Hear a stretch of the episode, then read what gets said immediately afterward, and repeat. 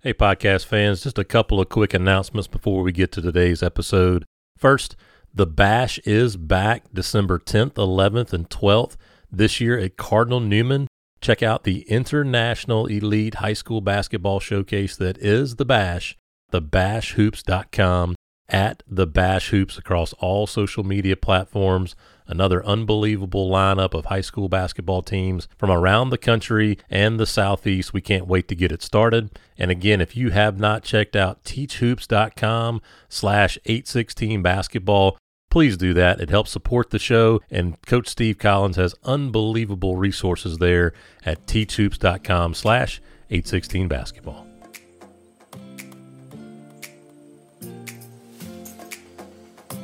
Hello and welcome to the Greatest Games podcast brought to you by 816 Basketball. I'm one of your hosts, Brian Rosefield, and I'm joined by my co host, Chris de Blasio. Thank you, Brian. Pleasure to be here as always on the Greatest Games podcast. A chance for us to catch up with basketball coaches from around the country and have them tell us about their greatest game. Again, it can be their time as a high school coach, a college coach, a JV coach, or even if they have a really, really long job title now. That's that is truer words have never been spoken, Chris de Blasio. And I tell you what, we, you know, I, I, we say it all the time. We just break down barriers. It's the little podcast that could. We've had high school coaches, we've had college coaches, we've had director of operations, we've had middle school coaches. Now we're going to administration at the conference level. We're going. He was a great college player, he's a great college coach. He is now the senior associate commissioner for men's and women's basketball for the MAC. Ricky Stokes, welcome to the Greatest Games podcast. Thanks, Brian and Blas. Glad to be here. Coach, how do you get that on a business card? You don't. Do you... I mean, what is the nameplate like outside your door? I mean, that is a mouthful. you know, I had the men, and my counterpart left uh, as a woman, and uh, it was kind of late, and the boss said, "You know what? You're going to do both." so I think business cards are outdated anyway, right? Yeah, that was that was a that was a 1997 reference. Business cards. Oh God, business. I have a. Uh, I'm not. I'm not going to tell it here. I have a great business card story, but We'll, we'll, put that behind the paywall. Yeah, behind the paywall. Talk about the Patreon. We got to get that thing going. Um, but just to bring up some quick memories here, you know, we, we've mentioned that Coach Stokes was a great college player. Um, you know, Coach was with us at the University of South Carolina. I believe I might be the only graduate assistant. Now, you correct me if I'm wrong, Coach Stokes, the only GA to ever beat you in a pre-practice shooting game. Is that true or um, is that not true?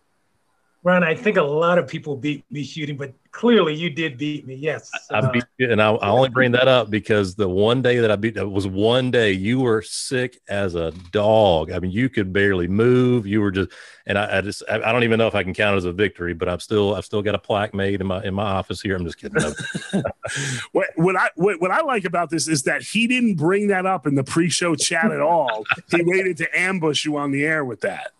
You know, it's funny that you mention it because I never shot in college playing at Virginia. So I was more of a defensive player. But as you know, the older you get, you you know, you shoot the ball better and uh, you know, you work on your shot probably more after college than you do during college, or I did anyway. So. You were automatic, and that was, I mean, I know we're joking about it, but I had more fun, and I knew I was going to lose every time I stepped up there. I had more fun doing that with you, so I appreciate you entertaining me like that. For well, in college, Coach Stokes, I, I think you were probably told by Coach Holland to get the ball to, to Ralph and the other guys, right? It was expressly the express message delivered to you? You know what, Blas? Back in that day, you know, the game is so much different. You know, I had to I hate to even say it was before the shot clock and before the three point line, but you really had a role uh, to play. And uh, it was just kind of old school basketball. The ball had to reverse and ball had to go inside, go back outside. You had to reverse sides. So all the things you don't see today, but uh, it, it, was uh, a different time for sure. Well, coach, I will tell you that I talk about ball reversal every three minutes at my practices with my teams that we have to get the ball reversed. So I'm still I'm trying to keep it alive. I don't know if I'm doing it, but I'm trying. Why don't you uh, walk us through your journey in basketball as a player and a coach, and and how you got to where you are today? Okay, Blas. Um, you know, I was very fortunate, and I'll try to be as brief as possible. Uh, grew up in uh, Richmond, Virginia very fortunate to have an older brother who played at Virginia as well. Um, had a great, probably big influence on my life was my high school coach, uh, George Lancaster, who's, can you imagine, he's still coaching today. Uh, he's retired, but just, I mean, he's a throwback. He's, um, you know, I, I, was an inner city product. Uh, school was predominantly black, and it was just one of those times where the coaches, you know, the parents instilled the coach was free reign, and, and I loved it because uh, he taught us a lot of life lessons. Uh, I went on to play at Virginia. Um, had a great played with some great players, great times. Ralph Sampson, Jeff Lamp went to the Final Four my freshman year. Uh, went to the Final Four my senior year Othell Wilson, my class.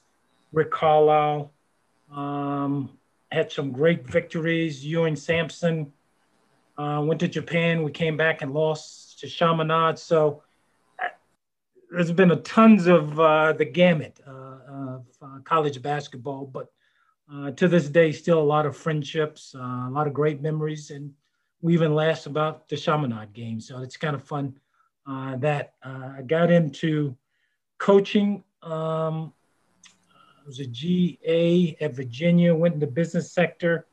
Uh, my first job was at Bowling Green with Jim Larrañaga, who was one of my coaches. From there, uh, Dave Odom hired me at Wake. I uh, spent eight years at Wake. Uh, great players there, uh, great guys to work with. Dave Odom was one of my assistant coaches. I'm not going to name all the cast of characters, assistant, but uh, really a group, good group. Jerry Wainwright to Ernie Nestor to Frank Haith, uh, Larry Davis, uh, you name it. Uh, great players, Rodney Rogers, Randolph Childress, Tim. Um, was there for eight, went back to Virginia to be assistant to help Jeff Jones out. Uh, Jeff got fired. We all got fired. Um, from there, Rick Barnes hired me at Clemson. Uh, I was there for about a month or less. He takes the job at uh, Texas go to Texas about 10 months, and then I go to Virginia Tech. Uh, I was at Virginia Tech for four years. Um, then that got let go there. I was going to get out and uh, do something else and not knowing what I was going to do. And Coach Odom said, Hey, come down to South Carolina. And uh, I decided to come down to South Carolina and met you two fine gentlemen and uh, had a good, good run at South Carolina. Never a bad time in Columbia and uh, went on to East Carolina and uh, did that a couple of years. And then uh, I said, you know what, administration might be my ticket. So I uh, went from there to work at Penn. Well, Virginia let me do development in Philadelphia. Then I worked for University of Penn. Uh, I tell people uh, it's a good place to go for development. And from there, I've been here at the MAC, just finished my 10th year, hitting in my 11th at the Mid American Conference. Coach, I want to uh, talk to you about you talked about your high school coach and how much he meant to you, and you know you worked at all these different places, and you mentioned coaches, and I, I just jotted them down. Uh, obviously, Coach Odom, who we all know very well. You played for Terry Holland, who, who, went on to be the athletic director at Virginia. Jerry Wainwright, I know was a head was a head coach Division One at UNC Wilmington and a few other places. Larry Davis went on to be a head coach. Coach Nestor, who we all know, went on to be a head coach at Elon. And uh, where was he before that? George Mason. Mm-hmm. Yep. George Mason. Coach Haith, who went on to be the head coach at Texas and Missouri and a couple other places. Jim Larrañaga, who is is he still at Miami? Yes. Uh, just talk about you know the working with so many people that are obviously so care so much about what they do and so successful what they do and and just being around those people and what it's taught you. You know what? I i think it i give a lot of credit to my high school coach blas. I mean he was a guy who you had to play hard. He, he really instilled i mean we pressed and ran and just uh, if you didn't play hard, you just didn't play. Um, you know, he had a saying, and, and you go back to saying, he said, Hey, you love your mother, but if you're playing your mother, you have to win that game. You have to beat your mother. And that was his mantra is just, okay, who are you playing? You have to win the game. And um, I never forget, it was one of the big, my life lessons. Uh, and that was the only way that I could play was all out style Blas and, and Brian. And one day after going to Virginia, I think I went to the next practice and not play the same way. And he kicked me out of practice. And that's probably the best thing that he taught me was you can never take a day off. And whenever I've had tough decision, whatever, I often call him. I never forget. You know, there was a time being at Virginia, I didn't know as a freshman if I could do it or not. And I never forget. He said, "Hey, just continue to work hard and be prepared, and your number will be called one day." Not saying when or where, but you'll, you'll have an opportunity, but be sure you're ready for your opportunity. But uh, I got a chance, just all the guys you listed. I think the common denominator, Blas, was uh, no one had any egos and everyone worked hard. Um, we didn't care who got the credit, whose recruit this was, or or who liked this play or whatever. It was it was team and everyone, and I give Coach Odom a lot of credit. He's the master of blending people and team, and uh, he spends a lot of time uh, with a good group of people uh, that really get along well and just work hard, and uh, it just seemed to click, and, and we have a lot of fun together it's a natural segue because I, what I wanted to ask you about having fun, and I know we're talking about shooting games before practice. Like mm-hmm. you, and, and we got a, we got a chance to work with a lot of great coaches, and we have a lot of great coaches on this podcast. But you just had a lot of fun. Like it was always fun with guys. Now, when it was time to to get down to business and coaching and talking about defense, like you were like you're saying, a defensive specialist in, in college, it was time to to to to perform. But I'd love to hear more about just, I don't know if it was a philosophy. I know you, I know it's not a strategy. You were just always having fun. So talk about just the role of having fun being around college basketball. You know what? One of the great things that I think that this the life balance, Brian, is to um, I, I, believe in being disciplined. I believe in working hard. But when that's done, then there's an opportunity to do something else. And, um, you know, I can remember playing at Virginia that the practice would be so great. The coach would blow a whistle. It could be just an hour, hour 15, but so much got done in that hour, an hour and a half. You know, it, it was pleasing that you didn't need to go two or three hours. And no, I, I don't know. Just, uh, I think you have to take care of yourself, uh, your health, your mental, your physical. Uh, and I think life and laughter and uh, pursuit of happiness is just as important as um, working, uh, you know, around the clock. I think as a young coach, I heard a story one time about Jim Valvano. He was in times are different. He was gone so much with coaching that when he came home, his family didn't miss him. He had missed so many dinners and missed so many birthdays or whatever. So when I got into coaching, I often said, you know, I was going to stay at the office. I was going to go at home from six to eight because I didn't like to blend the two. I wanted to go home, home being home uh, with your family, but then have an opportunity to come back to office to watch tape or do something else. But you know what? Life's too short if if you can't enjoy it. I don't know if you know this, Coach. That's great. You talk about going home for dinner. Coach Spurrier, when he was at South Carolina, and he did this at Florida. Now it was a little different because he did it at the stadium, but Wednesday night was always family night, and at six thirty, practice, film, meetings, whatever would be over, and they would have dinner, and the kids would all come. All the coaches, the the strength coaches, the the trainer, the, all the assistant coaches, all their wives and kids, and they would have a you know a cater dinner from like whatever the you know the university catering or whatever and it would always be family night. And I always thought that was just awesome that he made sure, you know, to, to have that fun. Uh, this is a little bit more of a technical question because now you you've been a you were a player at, at the highest level, the ACC level, and a coach, a head coach, an assistant coach, and now you're an administrator.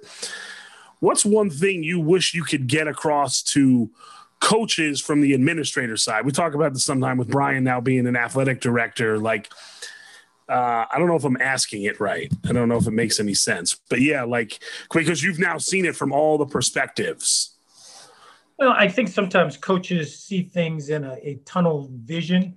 Uh, naturally, being in a conference office, you have to see it the bigger picture sometimes. So, I, I, and I realize coaches want what they want when they want it, and uh, very singular. Uh, but I think sometimes in in conference you have to look at it from the holistic aspect, Blas. Um, but uh, it's not a lot of difference. Um, naturally we're dealing in in some different time is that was that not the right answer no no i was going to say um, i think what i wanted to ask was do you think because you were on all the different sides maybe you have a better perspective or when you oh, talk absolutely. to a coach when you talk to a coach maybe they respect that opinion a little more coming from you absolutely i, I think uh, my job entails just doing a little bit of everything as it relates to a conference office you deal with coaches athletic directors presidents uh, scheduling TV scheduling, uh, anything that has to go on or goes wrong. But naturally, being a former coach, you know what they go through and the pressures that they go through. And uh, you understand. Uh, and I think they respect you and that you understand and you know and and you can say, hey, no, you're you're out, you know, you're out of line or this is so I think it behooves to have someone with some experience uh, that have walked in their shoes. And I know there's not a whole lot going on right now with with scheduling, and you know, there's, that there's a, a, pandemic. I know that uh, it's probably pretty calm around those offices these So uh, the, at the high school level, we don't have anything going on. I just barely stay awake. No, I'm just kidding. I'm just telling you, it is uh, interesting times uh, all over, and yeah, uh, you know, talk about games and testings, and I'll tell you the biggest thing is probably testing of the officials uh, as you know, the officials are independent contractors and they work different leagues. So naturally, they're considered tier one along with the coaches and the players. So uh, trying to trying to understand how to test the officials before they come into different uh, venues and when they've been in a different conference, different state, uh, has been kind of tricky. Yep. Not to mention who pays for it. That's right. That's what they have you there for to figure out all those problems.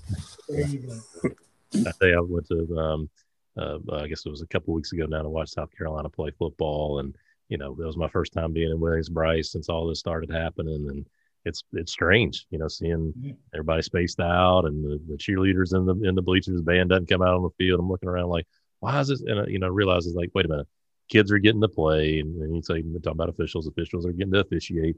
The game is going on, and that's that's that's that's a positive thing right now. So, absolutely doing the best we can with what we've got. So, but uh, anyway, let's go ahead, Coach. You know the name of the podcast is the Greatest Games, so we know you have a doozy. So go ahead and take us in the arena for your greatest game. You know what? My greatest game would probably be the 95 ACC championship uh, against North Carolina when I was assistant at Wake Forest. Um, heck of a game uh, leading up up to that point. Um, we were uh, number one seed, four teams. I looked at it today. We all were 12 and four. Wake Forest, North Carolina, Maryland, and Virginia. Uh, we hadn't had the number one seed. Uh, the first round, we beat Duke 87 to 70.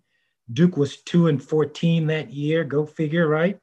Uh, 95, we beat Virginia uh, the next game. Uh, and then we played um, North Carolina, which is uh, probably goes down as one of the greatest games uh, in the ACC history. Randolph Childress uh, had a tremendous ACC tournament, the championship game. He had 37 points, I don't know, seven assists, uh, he scored scored all nine points in overtime. Uh, just just a remarkable, remarkable uh, feat uh, for an individual, as you as you say, the will to win. Uh, he put the team on his back, and uh, just a, a great day to to be a Demon Deacon.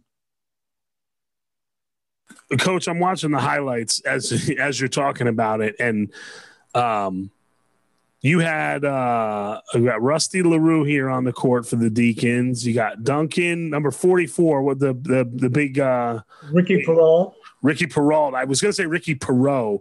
And it was this was Rodney Rogers still on his team or not? Oh, Rodney was in the NBA by that time. Okay. There was another big guy, number 34, that just threw a pass to Childress and put his Banks. hands up. Who was it? Scooter Banks. He threw the pass to Childress and then just put his hands up right away. He didn't even wait. You know, it was like he just he threw the pass, hands went straight up. He knew it was going in, and Childress hadn't even shot it, and he put his hands up. Um, talk about uh, that game again, like. I just named your team, but go through the North Carolina team. We talked about it pre-show. The All ACC first team had all five North Carolina players on it the first team, we were talking a little bit, the first team that 95 ACC tournament was Randolph Childress was the MVP, Tim Duncan, Jerry Stackhouse, Rasheed Wallace, and Junior Burrough uh, from Virginia.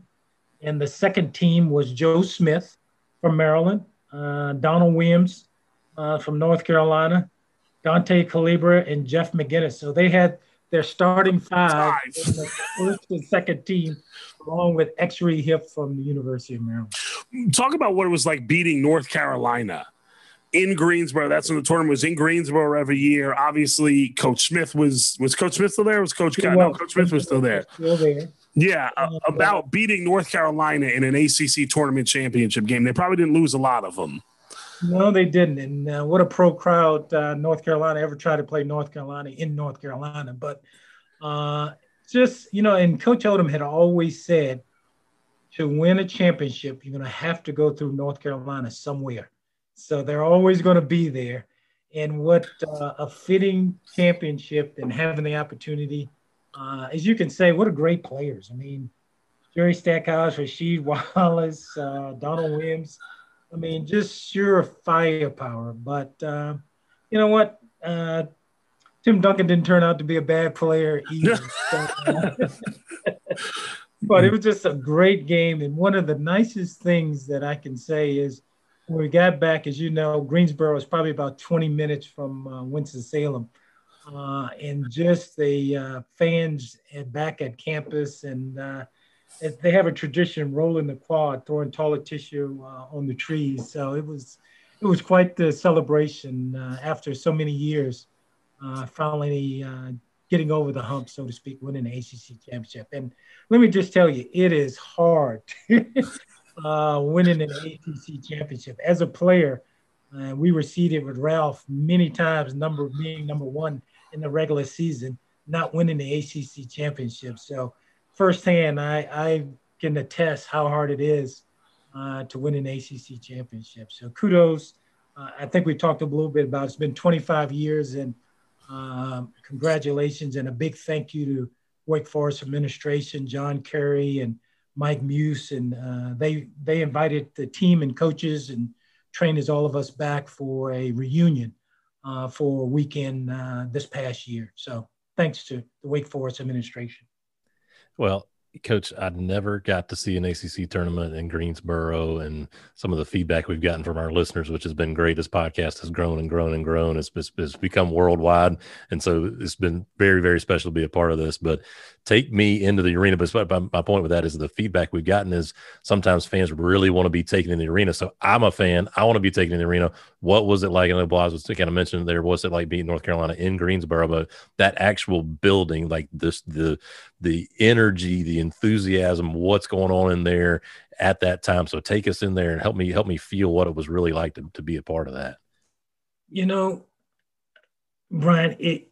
I, people in the ACC country, and I want to say North Carolina, Virginia, growing up in Virginia, when there's ACC tournament, people bring their televisions into the classroom, especially in physical education, and watch the ACC tournament. I mean, it's you just grow up; it's in your blood. So, I think it's one of the hardest tickets to get. Um, it is just action packed.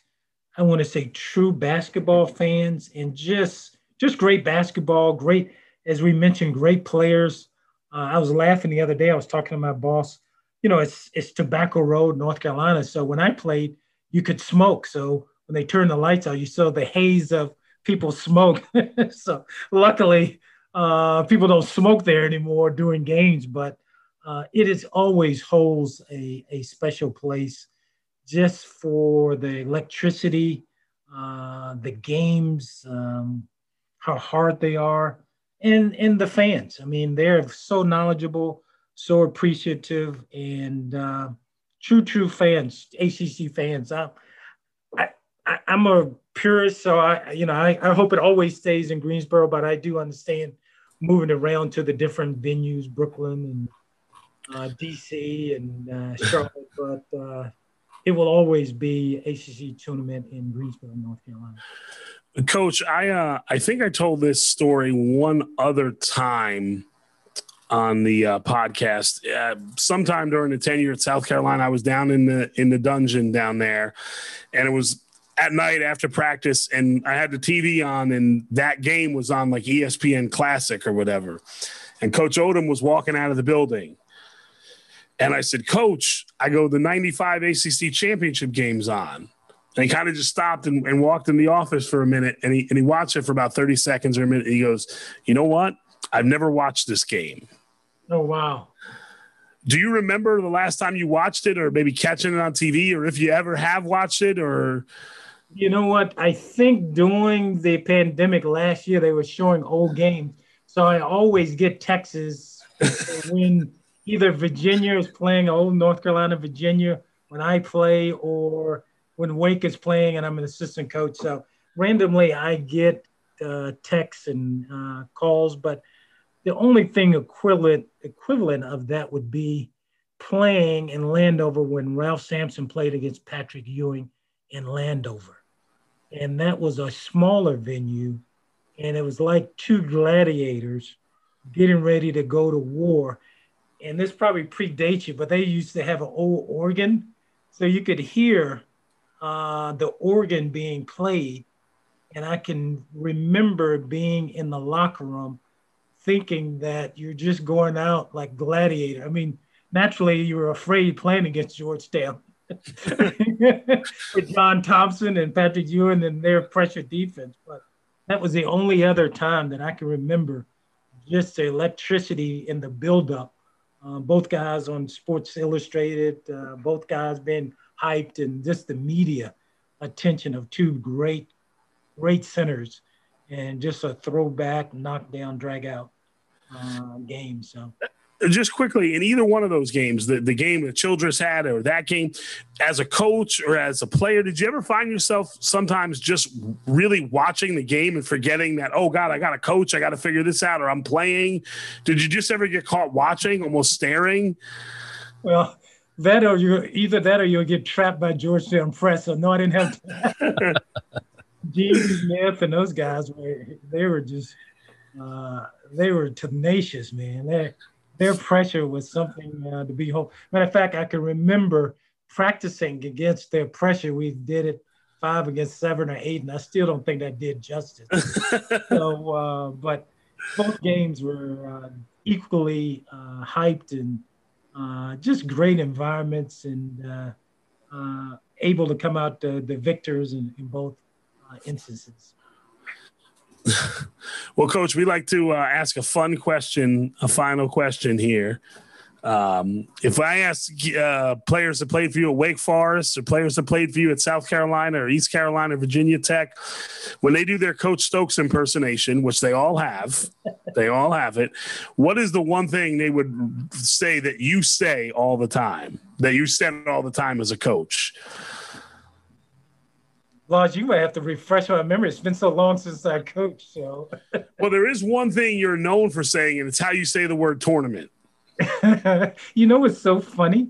My daughter teases me to this day. so I guess uh, I guess that's it, huh? I remember Barry in that park and those guys always doing the. I can't even do it. I can't tournament. I can't even do it. my, daughter, my daughter to this day she chuckles. So there you have it. Coach, correct me if I'm wrong you're the one that also called coaches coachy, right? They put a Y on the end of coachy, just coachy, just, just as, as, as a little. I don't know who started coachy. I don't know. I don't know if I'm going to get that the uh, label for that. Yeah. Well, I, whoever started it, I've carried it on to Ridge View. And I, have got coaches.